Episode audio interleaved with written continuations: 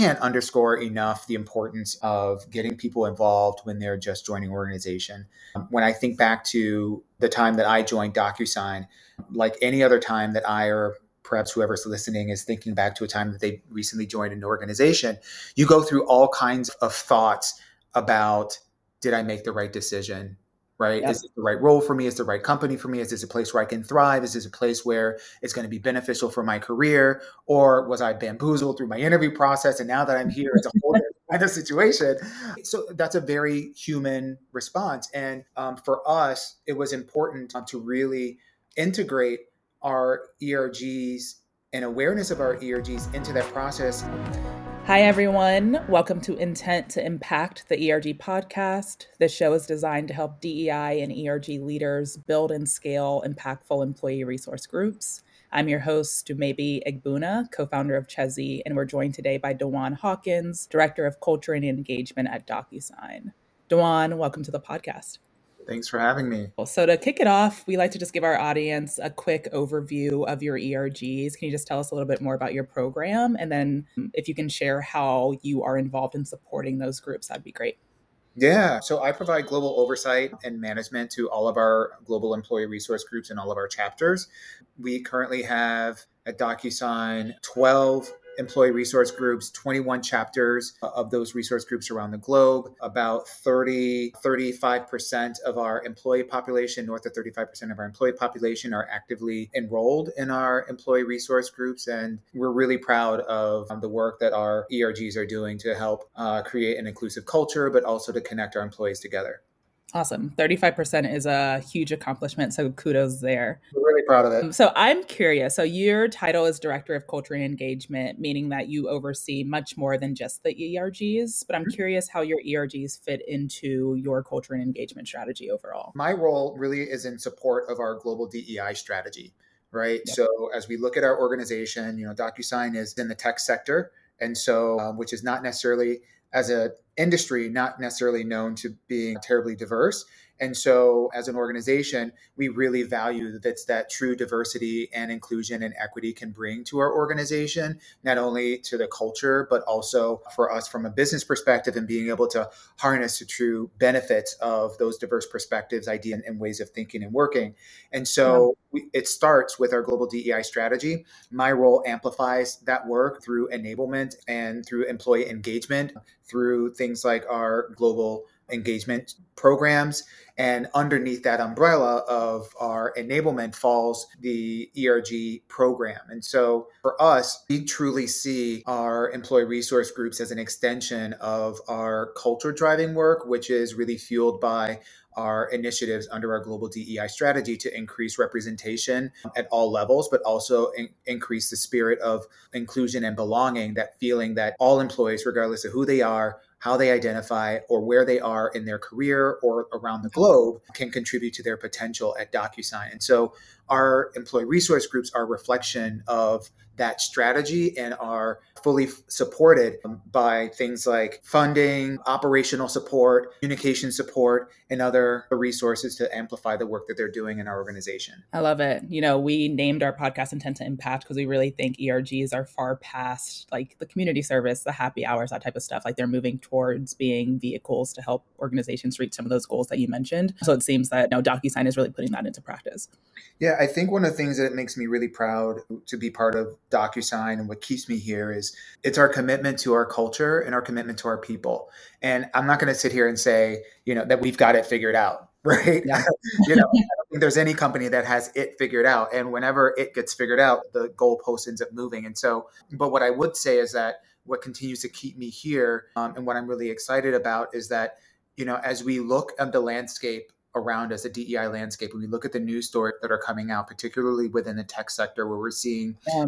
other companies that are divesting from their commitments around diversity and inclusion, which was really spearheaded, particularly in the U.S., you know, by you know the actions following Black Lives Matter movement and so many other social initiatives. We have doubled down on our efforts. We truly are what I would say walking the talk. So it's yeah. not just words on a on a screen or a wall or on a Zoom background, but it's about putting action behind our commitments and and we see our ERGs as not only an extension of our global DI strategy, but integral to things like driving employee engagement, helping mm-hmm. to support employee retention of URP, underrepresented peoples and women talent, but then also as fueling our pipeline of diverse talent into our organization.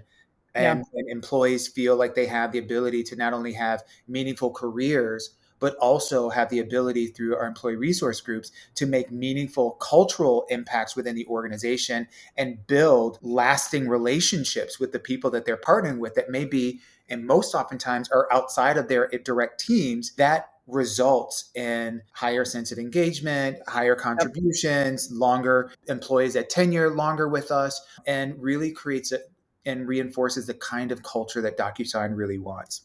Yeah, I feel like y'all are the, you know, the pillar of people doing this really correctly. So I commend you for that. I want to go back to something that you said before because I can't get the stat out of my head. So 35% of your employees are engaged in employee resource groups. Part of the reason we wanted to have you on the podcast is because I think that is way higher than like industry standard. I think industry standard is 10 to 15%. Mm-hmm. So I'm curious, one, like how do you approach communication and what strategies have been particularly effective in growing your membership, but also boosting that engagement that you're seeing? Well, one of the things that I attribute to our boost in employee membership in our ERGs has been the Chezie platform, to be quite frank. Prior to implementing the platform, our ERGs were very much a homegrown, very grassroots in terms of like their structure and the tools and the resources uh, that help them to manage their employee resource groups, um, manage their members, manage their events, and all those kinds of things. Lots of spreadsheets, lots of things being stored on p- various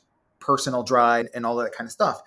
And being able to leverage technology to increase the visibility of who our ERGs are, where they're located, where do we have chapters, and things of that nature was a huge component to driving our growth in ERG membership. When we first started with Chezie, um, our ERG membership was at 17%. Just to put this in context, we are around 7,000 employees, give yeah. or take. And so 17% is, a, is on par with what we see in across a lot of different industries. But we knew that we had an opportunity to blow that out of the water and get people engaged because we understand the benefits of it. And we really believe in this body of work from the start. Having the right platform was important having the right rollout strategy, the right implementation and communication strategy to articulate to our entire employee population what is an ERG, what is the value of having ERGs as part of our organization, why might you want to consider joining was really important. And also pointing people to that resource where they could visibly see here are all the ERGs that we have. Here's the bio that each ERG ha- has has articulated, so you understand what it's all about. Mm-hmm. I think that was really really important. I think the other thing, just from a com perspective, is that we didn't stop with just implementation. We have integrated our ERG awareness into multiple touch points throughout the employee lifecycle. So we not only have included it in our employee onboarding experience, we have a dedicated session where we bring our new hires in and do a meet and greet with a panel discussion with other ERG leaders that are sharing of their ex- personal experience, which raises that visibility. We have several Slack channels. We use Slack as a, an instant messenger tool um, and a business tool. And so we have several Slack channels. Each of our ERG chapters have yep. their own Slack channels where we can have lots of lively conversation. Uh, we just had our um, one of our town hall meetings, which is a global uh, meeting that's hosted by our CEO and senior executives. And we've integrated shout outs of the Heritage Months and the ERGs that are sponsoring that Heritage Month, which is another strategy that we have again included it uh, within our town hall meetings to raise that visibility so we have a lot of avenues that we're tapping into in order to get that kind of high level of engagement and quite frankly yeah. Um, our, my goal for the next fiscal year is to increase membership to 40%. I think you can do it. And I appreciate the shout out there. I will say to our audience, I know Dawon and their team pretty firsthand. Um, so I've witnessed just the amount of work that you put into your ERG. It's not surprising that you've seen these types of results. Going back to something that you just mentioned in terms of incorporating ERG awareness into your onboarding. We always talk about, you know, how getting new employees engaged in the first 90 days is pretty crucial to their retention or their tenure at an organization. So I'm curious, what best practices can you offer our audience as they decide that they want to include ERGs or ERG leaders into that onboarding process? And what results has that yielded specifically for DocuSign? Yeah, I can't underscore enough the importance of getting people involved when they're just joining organization. Um, when I think back to the time that I joined DocuSign, like any other time that I or perhaps whoever's listening is thinking back to a time that they recently joined an organization, you go through all kinds of thoughts about did I make the right decision? Right? Yep. Is it the right role for me? Is the right company for me? Is this a place where I can thrive? Is this a place where it's going to be beneficial for my career? Or was I bamboozled through my interview process? And now that I'm here, it's a whole different kind of situation.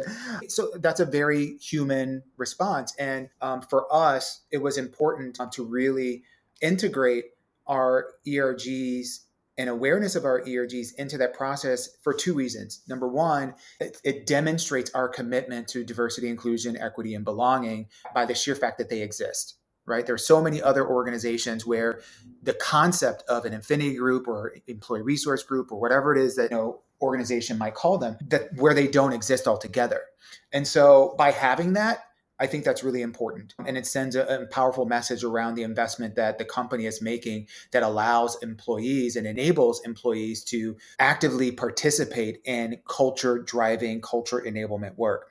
So I think that's that's that's important. I think number two, from an onboarding perspective, it's really important to let employees know that they can find community. In our experience, most of the employees that we are hiring are being hired remotely. So they don't have the benefit of walking into an office and having water cooler conversations on a regular right. basis where they would engage with people that may be outside of their team. Yeah, they're working with their project teams or their immediate team and there's some engagement that's there, but you know, particularly for DocuSign as a a mostly hybrid organization, I would say we're probably 75 25 split or a 30 30 70 split. It's important that employees as they're joining an organization are not only having a sense of validation that they made the right choice from a career perspective, but also that they have opportunities to connect with other employees on a myriad of di- different topics. So ERGs are not the only ways for employees to get involved, but it is a predominant way that employees can get involved with one another, regardless of whether they work near an office or if they're working ro- remotely or are splitting their time between the two. And then I would say, from a best practice perspective, outside of those kind of like two things, it is an incredible, incredible marketing tool. Um, if you're looking to raise the visibility of your ERGs to get in front of your new hires, new hires, when they're joining the organization, regardless of role, are eager beavers. One, they want to demonstrate not only um, to their boss, but also to themselves that they can contribute in meaningful ways. This is quite selfishly, it's a great marketing tool to get people who are interested in going above and beyond their their role to yeah. get involved in something that's going to be meaningful and tactile and and has some real really good really good organizational benefits as a result of that. Yeah, I really like that point you made earlier. It's just an incredible opportunity to introduce new talent to their community. I think, particularly with like underrepresented talent, you might not have the social capital to know what it might be like to work at this company beforehand. Um, so, having that touch point, first touch point be, hey, look at these communities that I can be a part of. Like it just fosters this level of safety and trust. So, you know, just piggyback on that really quickly because I think one other strategy that has been successful for us is an allyship strategy. So mm-hmm. within all of our ERGs, we equally push our leadership teams when they're recruiting, their marketing to be inclusive of not only those that are part of that particular identity group that they are supporting, but also allies of that group. So we encourage right. our messaging is at, at DocuSign is is quite open. We say you don't have to be in order to belong to any of our employee resource groups. We want all employees, no matter how they identify, whether they are part of that group or not, or just a supportive ally, to get involved. And with all the really amazing activities and and connection points and and initiatives that our ERGs are putting on on a regular basis, an opportunity for employees to get together and learn from each other, share with one another, and connect and build yeah. relationships with one another it's not just relegated to one identity group that's served by that particular ERG. We want it to be as inclusive as possible. I guess my question is more so sometimes you know allies might join a group and they may think that like this is particularly for them i am kind of of the mindset that ergs are meant to be spaces that like uplift this particular identity and then allies are meant to support that work mm-hmm. how do you factor that into your communication strategy when it comes to like bolstering allyship when we onboard our leadership teams to so that they can really champion the work we're very explicit around our goals for all of our employee resource groups sure. Identity group that you are supporting but our ERGs are intended to be inclusion drivers. And so, one of the things that I'm really grateful for is that, and again, this goes back to technology and we'll loop into communication, but you know, one of the things that your tool does is it allows for individuals to self-identify as in group or ally and it also allows the leadership teams to be able to create events that are specifically focused on and for those that are in group, right? Those that mm-hmm. identify with that. And so, um, from a com perspective, um, we have two way communications. One is going to the ERG leadership team with guidance around um, being as inclusive as possible. And your member growth goals are not only inclusive of those that are in group, but also those that are allies. And then externally, it's important that our communications, when we're talking about what our ERGs are, how people can get involved, that we're using inclusive language that brings in allies into the conversation. Yes, yeah. there will be spaces safe spaces for communities who are of a particular identity to get together and have very safe, very protected conversations and engagement and other kinds of activities. But the vast majority of the activities that are being planned by our ERGs are in celebration of that identity and are inclusive right. of their allies. And I think that's the sweet spot. Okay. Going back to something that you mentioned earlier, you know, DocuSign, like many other organizations, have moved to a hybrid or remote workplace following COVID. So I'm curious how you balance the communication, especially with employee engagement teams, events teams, always trying to engage employees? How do you kind of balance like your ERG communication with everything else going on in their lives? That's a tough thing because, again, as I mentioned, we have 21 chapters currently. Right. Um, and we're expanding. We're actually going to be launching two new ERGs this year. And so, and we're doubling down on our, our ERG visibility, awareness, and member growth initiatives. And we're really going after that 40% pretty hard. when it comes to like our comms and, and how we're engaging within the organization, we do have a couple of strategies. Number one, we limit all company communications uh, to two particular times per year. One is aligned with their heritage month. So, for example, our bold or black focused ERG who will be celebrating Black History Month. That's their Heritage Month. And so for that month, they're allowed an all company campaign that can include multiple touch points within that communication campaign. This, by the way, is developed in partnership with our internal communications team to ensure that we are not bombarding all of our employees with every single event and every single activity. Now, if an employee happens to be registered to all of our ERGs and all of our chapters, I can only imagine what their inbox look like. I happen to be one of those very few individuals because I lead all of those. Um, so I have visibility to all of that. It can be quite challenging navigating the inbox with all those messages. So by splitting up and being clear about when you can send all company communications, that helps to lighten the load. Also, our ERGs are all opt in. So if an employee wants to get those kind of communications, those emails and those calendar invites for those events that are being planned by our ERGs, they can opt in for the ones that they want, which again, is a benefit of having a system that allows for that kind of personalization. Um, yeah. And then also, um, we instruct our ERGs, even within our Slack channels, um, that you're not allowed to just blast your messages in all the other ERG's Slack channels without mm. getting consent from the ERG leadership. One of the things that we learned along the way was that our, our would would have an event and they would go through and through all chapters and all ERG Slack channels, they would just blast their their their comms. It creates a lot of noise and it really wasn't a great experience. And I get the idea of wanting the broadest visibility for your event, but we have to be strategic and mindful about how we go about that. So we provide structure and guidance around that. And I would offer and suggest that anyone that is looking to optimize their ERG communications to really think about timing, frequency, and whatever guardrails that can be put in place um, to make sure that we're not diluting the message by blasting yeah. everything.